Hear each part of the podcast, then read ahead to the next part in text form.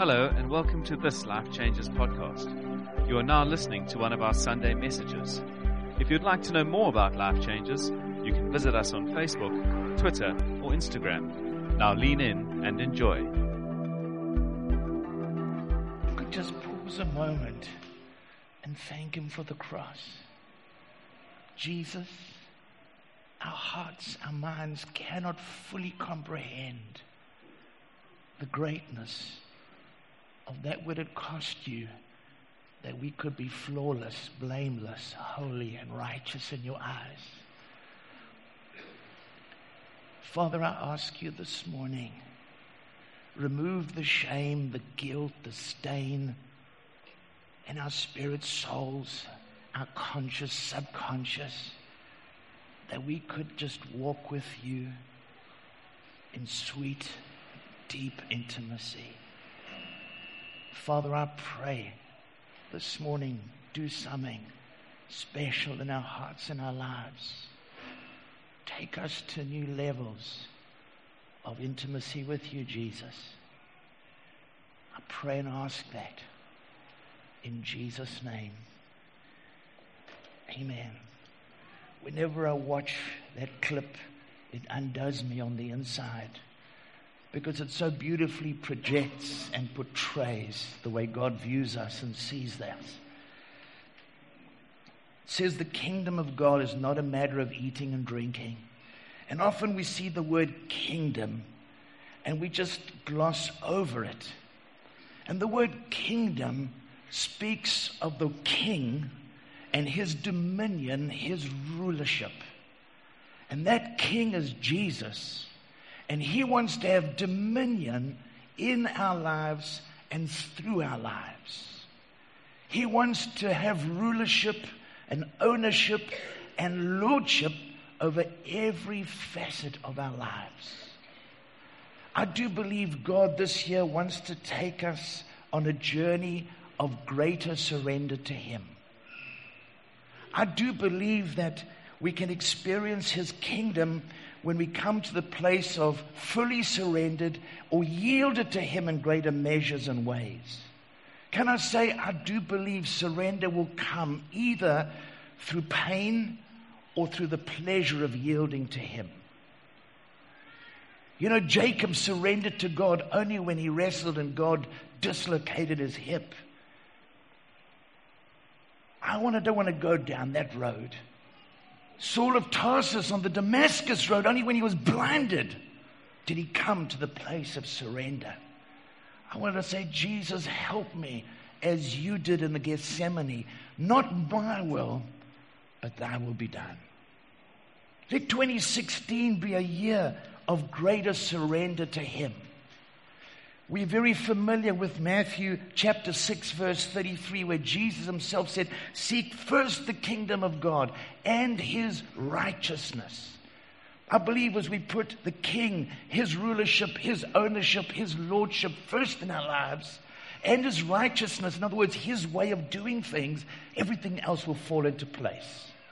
And as we begin to do that, 2016 can be a massive adventure in God a mega adventure. But before we unpack the gift of righteousness, before we explore the profound and powerful truth, I just need to, for a moment, redirect your thoughts to a righteous God that you and I serve. The God we serve is a righteous God. His righteousness is interwoven with His holiness and with His justice. We look at a world that is prolifically unrighteous where there is injustice, where holiness is like, what is that? Can I say, I do believe God's going to be restoring that in and through a church that is surrendered to Him. There's some amazing scriptures concerning his righteousness, and I'm just wanting for you to be aware of them. In Psalm 97, verse 2, it says, Righteousness and justice are the foundation of his throne. You know, when you come to a place of worship, worship is worshiping God for who He is, taking His attributes, His character, His nature, and worshiping Him for who. When you begin to say, God, your foundation of your throne is righteousness and truth and justice. In Psalm 71, verse 19, it says, Your righteousness reaches to the heavens. So from the foundations to the highest of heavens, there's righteousness there. The Bible says that his righteousness is everlasting. It's everlasting. God cannot be measured by any standard of righteousness because God Himself sets the standard of righteousness in the person of His Son, Jesus. When Peter got up at Pentecost and started preaching, he announced and declared boldly that Jesus was the holy and righteous one. I just love the way he made that statement. Jeremiah in Jeremiah 23 I think it's verse 6 or so. It speaks of Jesus being the righteous branch. And you and I, by faith, are grafted into that righteous branch to bring forth the fruits of righteousness, which is another facet of the gift of righteousness that I'll talk about a little bit later. And in 1 John chapter 2, verse 1, John writing, to the church, he says, If anyone does sin, we have one who speaks to the Father in our defense. Jesus Christ, the righteous one. Now, I needed to lay that foundation. The reason being, you'll never appreciate the gift of righteousness until you recognize and realize by revelation we serve a righteous God and Jesus was righteous. Because it was the righteous Son of God that took our unrighteousness to make us righteous. Now, in Psalm 25, verse 8, it's not on the screen. The Bible says, Good and upright is the Lord who instructs sinners in his way. Good and upright is the Lord instructs us in his way. Now, for us, it's, it's a vast topic. In fact, just alone in the book of Romans, the word righteousness is mentioned 28 times. So we cannot go to, through each and every one of them, but I'm wanting to go through particularly Romans chapter 5. And if you could please turn with me in your Bibles to Romans chapter 5 from verse 12, I'm going to be reading. Romans chapter 5, verse 12.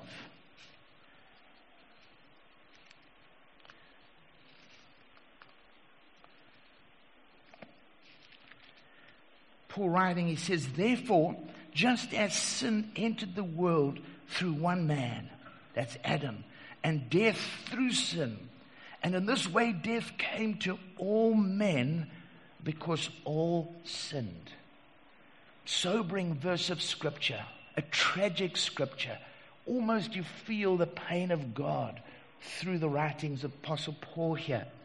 To me, it was like when, how many of you have seen where people line up dominoes and you just tap the first one and they all fall down right to the end? That's a picture when Adam disobeyed God, the rest of humanity all fell like dominoes. When we're born into the world, the Bible says we're born sinners.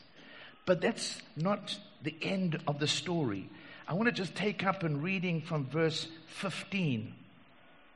Time doesn't prevent us to read it all, but please read from verse 12 to 19 after lunch and you can just enjoy that portion. But in verse uh, 15 it says, But the gift is not like the trespass. For if the many died by the trespass of that one man, how much more? I put that phrase underlined and highlighted in my Bible. How much more did God's grace and the gift that came by the grace of that one man, Jesus Christ, overflow to the many? Overflow to the many. I just love it.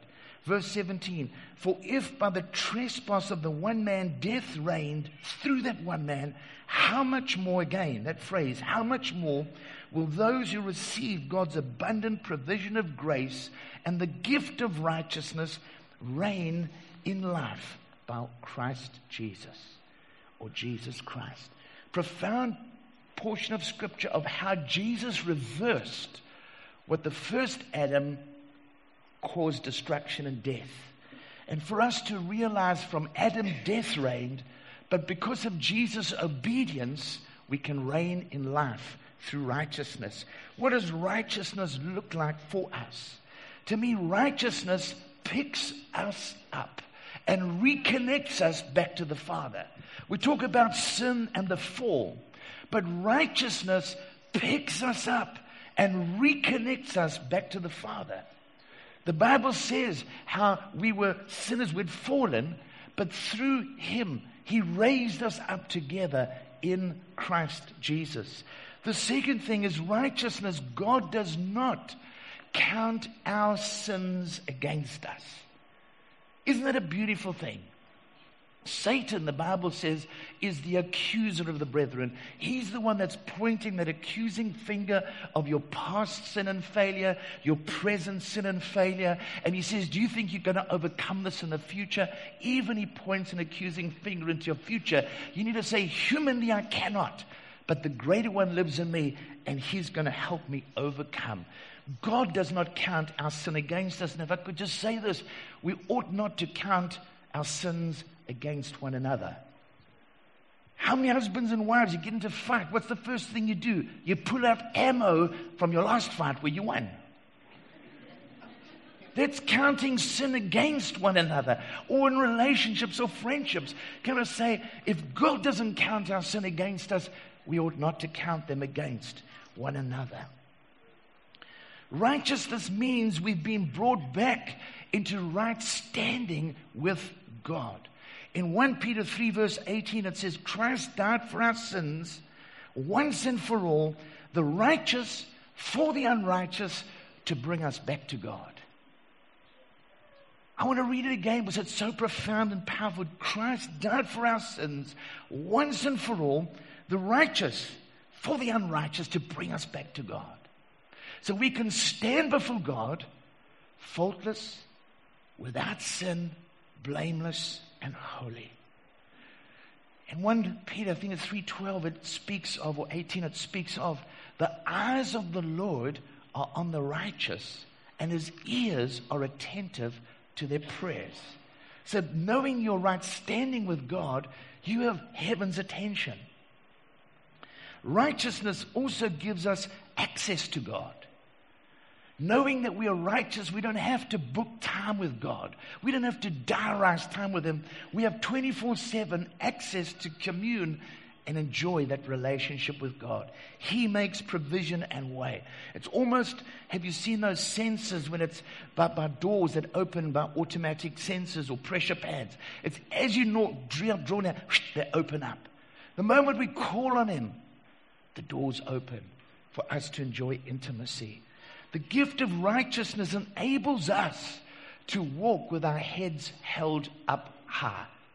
Righteousness helps us to have heads lifted up towards Him. See, guilt, shame, and condemnation always cause us to be bowed down. Guilt and shame, you're always down, always, woe is me. You live with a black cloud over your life. But when you become righteous conscious, you can look up. The Bible says in Psalm 34, verse 5 those who look to him, their faces are radiant and not covered with shame. Their faces are radiant and not covered with shame. See, there's a huge difference between the conviction of the Holy Spirit and the condemnation of the enemy. Conviction is very specific and clear if I've thought something or said something or had a wrong attitude or motivation, the Holy Spirit will say, oh, oh, Wally. And right there and then I stop. I say, Father, I'm sorry. I receive his cleansing and I move on. But condemnation is where you've got this guilt and shame and wallowing and woe is me. We need to shake that off and we need to embrace his righteousness that helps us become more God conscious than sin conscious. Because too many people are self conscious or sin conscious or devil conscious instead of God conscious. Through righteousness, we begin to reign in life. That verse in Romans chapter 5 that I'd read a moment ago God's righteousness will empower you to reign in life. God wants you not to be the victim in life, but to be the victor in life. And when we begin to reign through righteousness, there's a, there's a victory we can have over the flesh, over temptation, over sin, the devil, and the world that's trying to crowd it on us. We can stand up with our heads up and say, No, in Jesus' name. I want to encourage you this morning God's righteousness is a gift to us. And there's two beautiful words associated with the gift of righteousness. It's called blameless and faultless. Blameless and faultless. In the book of Ephesians, chapter 1, verse 4, Paul writes and he says that God chose us in him before the creation of the world to be holy and blameless in his sight. That's a profound portion. So when God looks at us, he looks at us as complete in Jesus. He doesn't look at all our faults and flaws and blemishes and spots and think to myself, whoa, I've got a long journey with Wally ahead. No, no, no. He looks at us and he sees us perfect and blameless and holy. It's an amazing thought. In, in a book of Ephesians, chapter 5, from verse 25 to 7, Paul speaks about husbands love your wives as Christ loved the church and gave himself up for her by the washing with water through the word, so to present to himself a radiant church. I love that word radiant. In other words, there's light emitting, there's a radiance. And then it continues without stain or wrinkles or any other blemishes. Every lady should have that verse highlighted in your Bible without stain, wrinkle, or any other blemishes, but holy and blameless. You and I are the church, His bride, and I want to help you to see the way God looks at you is not with a frown or the critical eye or a judgmental eye or a, oh my goodness gracious me, it's going to take forever. No, no, no. He looks at you with such passion, with such excitement and enthusiasm. A number of, some of you do know I have two daughters. Both of them are married. And Carla, my oldest one, about four and a half years ago so, she got married. And I think it was Shirley when, in fact, those two moments were one of my most proudest moments of walking them down the aisle to give them away in marriage. But what was so significant about it was the response of the groom at the altar. They were waiting with bated breath. In fact, I think Shirley took this picture. Brad nearly fell off his chair. He nearly fell off his chair. There he is. You can see the picture. It was like, whoa, that's my bride. Beautiful, flawless, spotless. That's my bride. But you see, that's how God views us and sees us. He doesn't see all the stain and the mess that we're in. He sees us as holy, pure, and blameless. Now, my younger daughter Laurel, she'd been married just over a year now. When I walked her down the aisle, Nick, her husband, he, he just about lost his breath. You can see him, he goes, his jaw just drops. He holds his chin, he starts crying. We didn't get those pictures. What happened? The bride took their breath away. I want to say, you take the Father's breath away. Because he sees you as beautiful. He sees you as holy. He sees you as blameless. It's nothing that we've done, everything he's done. We've just got to learn to be good recipients. Now, the interesting thing about the robe of righteousness, righteousness is described in the Bible as a robe. Interesting. In Isaiah 61, verse 10, Isaiah prophesies, he says, I delight greatly in the Lord my in the, in the Lord. My soul rejoices in my God, for he has clothed me with the garments of salvation and arrayed me in the robe of righteousness. He's arrayed me in the robe of righteousness. And it's a phenomenal verse to reflect and to dig and to explore into, which I'll briefly do now. Now, before Adam and Eve sinned and disobeyed God in the Garden of Eden, in Genesis chapter 2, verse 25, it says this of them that man and his wife were both naked and they felt no shame. It says they were both naked and felt no shame. Now, some of you might be thinking, mm, was that the first nudist colony? They were naked and felt no shame. I don't believe it was a literal nakedness, and I'll explain to you now. but it was a it was a, not a literal, but it was an expression of life lived with no masks, no hiding, no shame, no pretense. There was the total oneness in relationship with God and with husband and wife. Now you might say, well, Wally, that nakedness bit. You know, if you follow that theme through scripture, nakedness in Deuteronomy 28 48 was part of the curse. Anybody that was hungry, thirsty, or naked was deemed as cursed. You read through the kings that any of the enemies of Israel, when they captured them, they would strip the enemies down and humiliate them through their nakedness. Jesus, when he hung on the cross, it says they had stripped him of all his clothes and he hung there naked, bearing the curse for you and for me, that we could be clothed in his righteousness. Now you might say, well, what does this robe of righteousness look like? In Psalm 104, verse 2, it says, God wraps himself in light like a garment. God wraps himself in light like a garment. And I want to propose to you this morning that the robe of righteousness is like you and I being covered in light. Do you remember the Mount of Transfiguration when Peter, James, and John, Jesus was up there, and all of a sudden Jesus was transformed? Bible says, what does his clothes became? Like blinding light. He was showing them in the spirit realm what he was wearing. He was right with the Father. He was wearing that robe of righteousness. That's what you and I are clothed in through and in Christ Jesus. Now, how does it all work and outworked? The amazing thing in Genesis, when Adam and Eve sinned and they realized they were naked, what was the first thing they did? They tried to cover themselves. When in reality, if they simply confessed their sin, they could have been forgiven, but they didn't. They covered in fig leaves. But to me, one of the most profound portions of Scripture in Genesis chapter 3, verse 21 says this The Lord God made garments of skin for Adam and his wife and clothed them. Now you might say, well, Willie, what's significant about God making an animal's skins for them?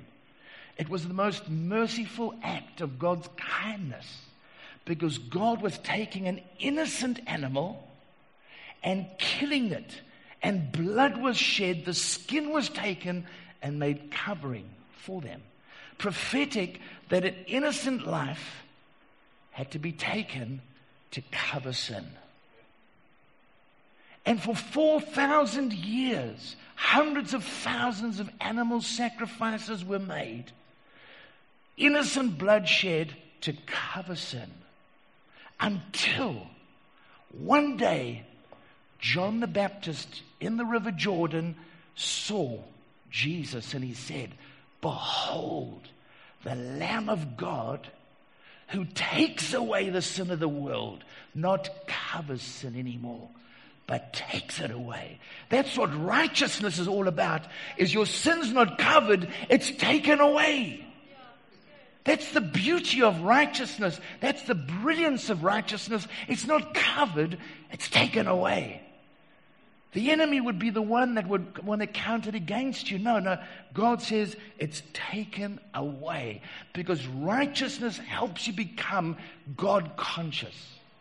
Do you remember the prodigal son? When he came home in Luke 15 22, what was the first thing the father gave him? Was a robe. The first thing he got was a robe and then sandals, then a ring. He was saying, Your old life is gone. Those, those smelly rags of the pigsty, it's gone. Let me give you the robe. Prophetically symbolic of a divine exchange, our filthy rags for his righteousness.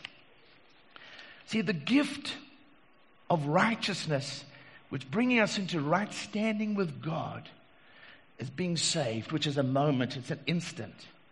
But righteousness gift needs to be outworked in the fruit of righteousness, which is right living with God. The two go together. You can't separate them. In the book of Philippians, chapter 1, verse 9 to 11, Paul prayed this profound prayer.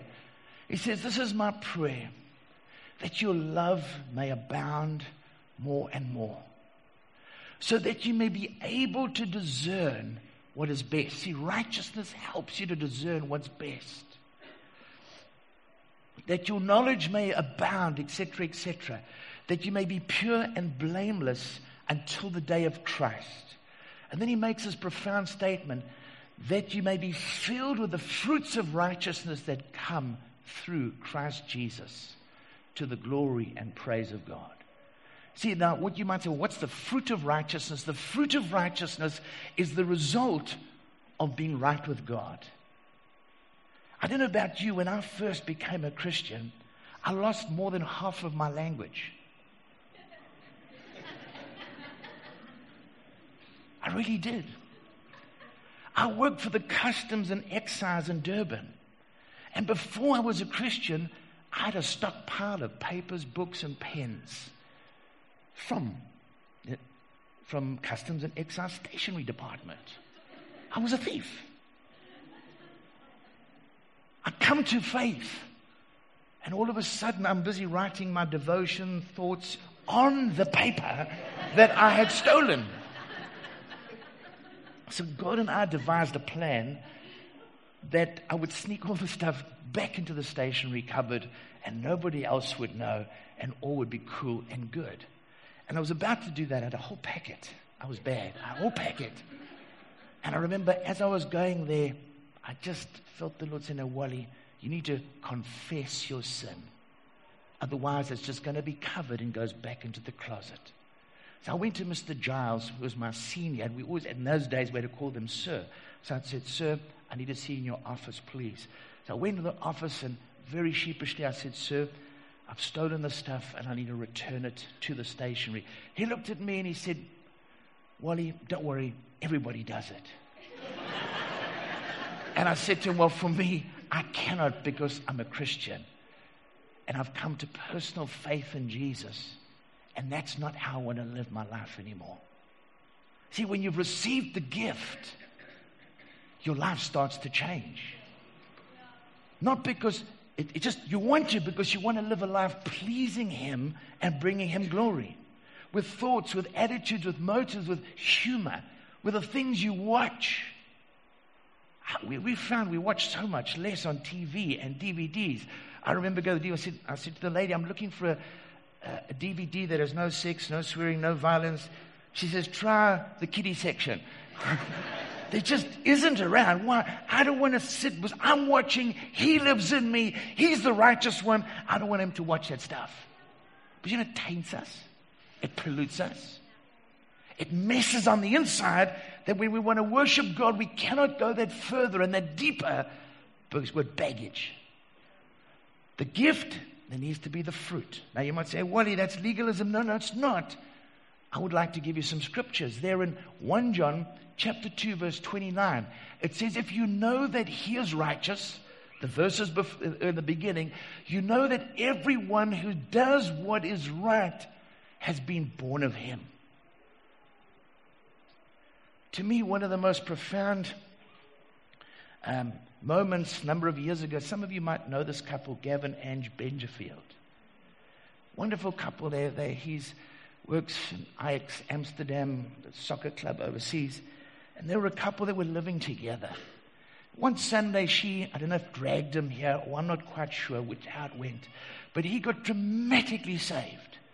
God invaded his life, forgave him the gift of right. It was within a week, he said, Wally, I need a meet. I said, Sure, Gav. We met together. He says, The way I'm living is not honoring and pleasing to God. I'm moving out and we want to get married. See, the gift was starting to bear fruit. Today they are counting big for God. They're moving forward in leaps and bounds simply because the gift is being translated and is fruit that bring glory to God. 1 John chapter 3 verse 7 Dear children, do not let anyone lead you astray. He who does what is right is righteous, just as he is righteous. Now, are we perfect? No. We're sinless, yes, but we ought to start sinning less. I believe the excuses that we make for internet porn and other things, oh, the flesh is weak. The flesh is weak because you feed the flesh. If we begin to feed our spirit with righteousness, truth, and God's word, we'll become strong and be able to resist temptation. Oh, I've just got an anger issue. I've just got a lust issue. I've just got a this issue. We need to address it with God's word and become strong. 1 John 1 9 is a wonderful verse to encourage us. When we do miss it, when we do sin, we can confess to Him and He forgives us and cleanses us from all unrighteousness. This morning, I'd like to conclude with a few thoughts to assist and help you. In my BC days, I used to fish. BC days before I came to Christ. I used to fish. Fishing was my idol. It was my life. It was my everything. I belonged to a club called North Coast Angling Association. I'd come home. Maybe if you could not put that slide up.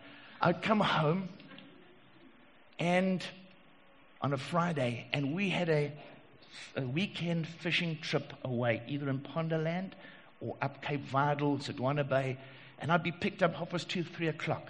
I'd have all my tackle, I'd have my bait bag, and that was it. The clothes I was wearing, that was it.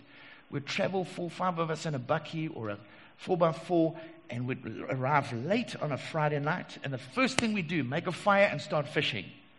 And you're catching the fish and you're having such fun. Now, let me just give you an illustration of how we fished. We'd have sardine and squid and mackerel as bait. And because when the fish are biting, you're focused on catching fish. You're not focused on cleanliness or hygiene or nothing. So you're baiting and there's the blood, and you just go like this. And then you run down to the beach and you catch the fish and you do it, you bait it up again, and then this becomes all crusty after a day or two because we only took one pair of chain and we fish Friday night, you fish the whole of Saturday, and you finish about 2 o'clock on Sunday, then you've got to head home. So after this becomes crusty, you're going like this. And you know what? All the time, none of us, we all did that. You never go, yo. Because we all smelt the same. We would drive home, get home, and I'd see my mom there, and she would say, Hey, what fish you caught? And the moment she saw it, she says, Get away from me, get away, get away. I said, Mom, what's the matter? She says, You smell, you stink. I said, No, we don't. You see, we'd become so accustomed to it we couldn't even smell it anymore. Couldn't smell it anymore.